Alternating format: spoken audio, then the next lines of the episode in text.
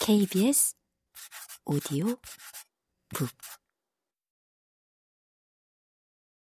로라는 우리 우주선에 탔죠. 그때 전 몰랐어요. 우주선에 탑승한 뒤 저는 바로 냉동 캡슐로 들어갔으니까요. 엄마 말에 의하면 출발한 뒤 로라가 우주선에 탔다는 걸 알게 됐대요. 궤도 수정은 불가능했죠. 엄마는 로라를 냉동 캡슐에 넣기로 결정했죠. 우주선 안에서 로라를 돌볼 수 없었으니까요. 예정대로 12년 뒤, 우리는 헤카테에 무사히 도착했어요. 그 뒤에도 로라의 수면은 지속됐어요. 로라를 깨우는 건 간단한 일이 아니었거든요. 아시다시피 개척지에서 동물 사육은 엄격히 관리되어야 할 문제이기 때문이죠. 헤카테에서도 동물 사육 계획은 있었어요. 닭이나 소, 돼지, 양 같은 가축이죠. 그건 농작물 생산이 안정된 다음 일이었어요. 그 일을 담당한 게 엄마였죠. 우리 엄마가 생명공학자라는 건 말했죠. 그런데 어느 날 엄마가 집에 고양이를 데려왔어요. 보자마자 나는 로라라는 걸 알았죠. 지우가 내 표정을 슬쩍 살피고 말을 이었다. 하지만 정확하게 말하면 로라는 아니었어요. 로라의 또 다른 로라라고 하는 게 정확하겠죠. 엄마는 잠들어 있는 로라에게서 유전자 샘플을 채취해서 복제해냈어요. 저는 그때 비로소 로라가 우주선에 탔었다는 걸 알게 됐죠. 당연히 너무 놀랐어요. 기쁘기도 했지만요. 엄마는 정착 사업에 무엇보다 중요한 건 반려동물 양육이라고 당국에 건의해 왔댔어요. 가축 배양보다 우선되어야 한다는 게 엄마 생각이었어요. 말도 안 되는 소리라고 무시하던 당국이 결국 엄마의 의견을 받아들였어요. 받아들인 이유는 잘 모르겠어요. 시장이 애묘가라는 소문이 있긴 했죠. 그 뒤로 가정마다 고양이가 분양됐어요. 헤카테의 개척 사업은 개척사를 다시 썼다고 할 만큼 성공적이었죠. 식량 자급자족에도 성공했고 무엇보다 치안과 복지가 우수했죠.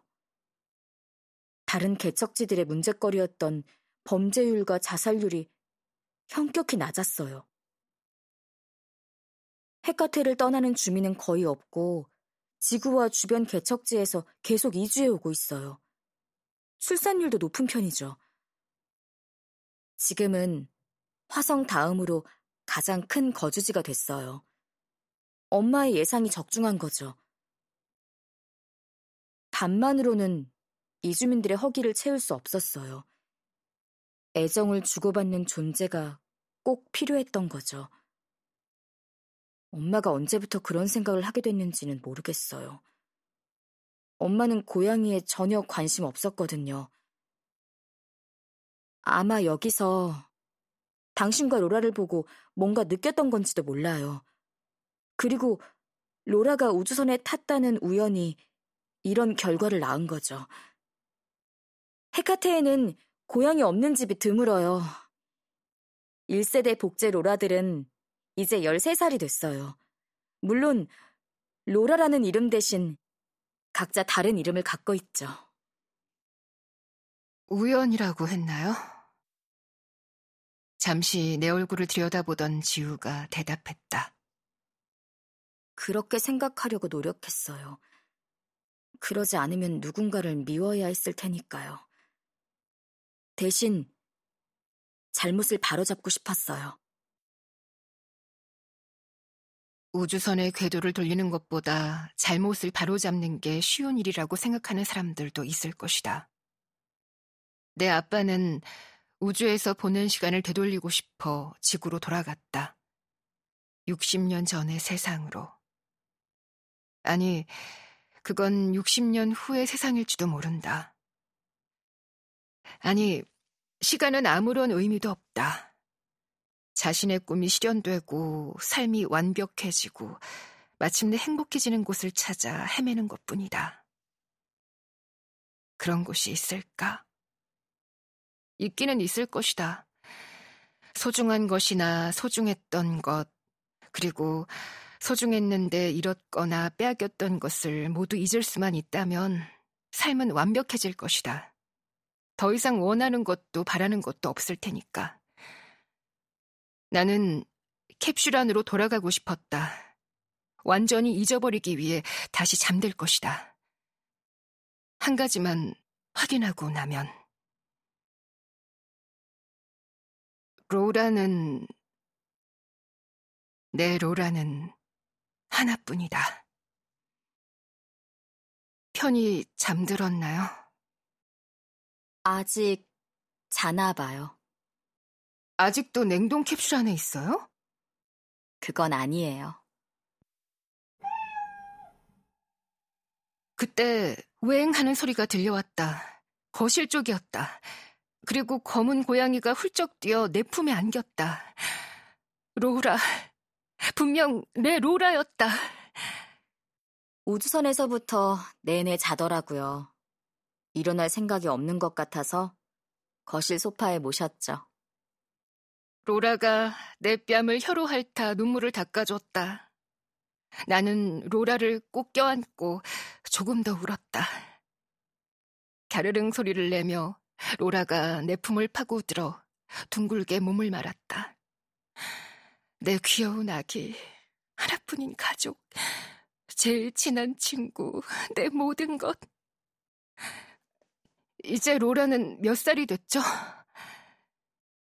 이곳에서 나이는 아무 의미도 없다는 걸 잘 알면서도 나는 물었다. 어디 보자. 냉동 수면에서 깨어나서 병원에서 사흘.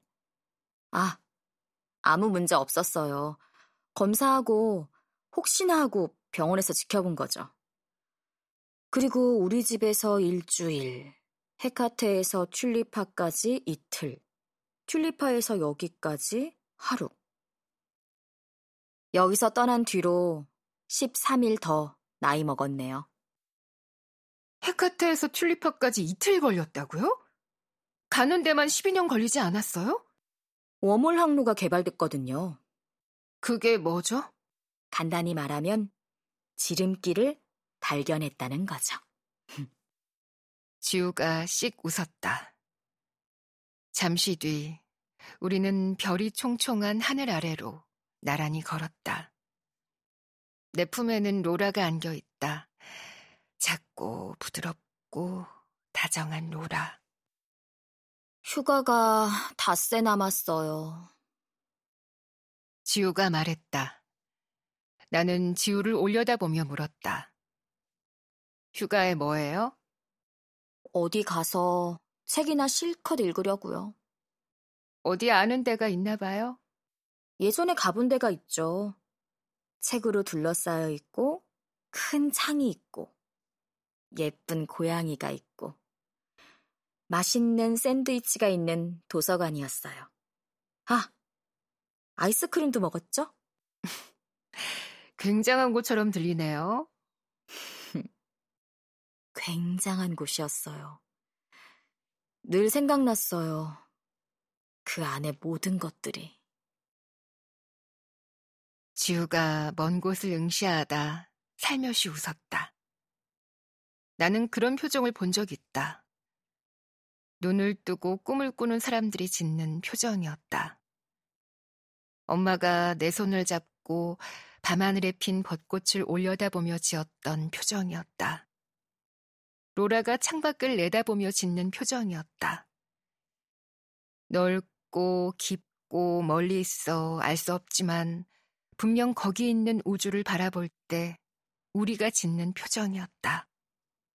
아, 그런데 그때 제가 읽었던 책 뒷부분 몇 장이 찢어진 거 알고 계셨어요? 그 부분이 진짜 궁금해 죽을 것 같았거든요. 지우가 온 우주의 온라인 도서관을 뒤져 책을 찾아 헤맸던 이야기를 하고 나는 지우의 말에 귀 기울이며 우리는 나란히 도서관을 향해 걸어갔다. 별이 많은 밤이었다. 내가 잠든 사이에 우주에서는 대단한 일들이 일어나고 있었나 보다. 하지만 내게는 별일 아니다. 내 우주는 로라이고 무사히 우주를 찾았고 지금 나는 나의 우주를 안고 있다. 그건 꽤 오래 걸린 이야기고 아주 짧은 시간 동안의 이야기이기도 했다. 시간은 이곳에서는 아무런 의미도 없다. 내 품에서 우주가 따스하게 빛나고 있다.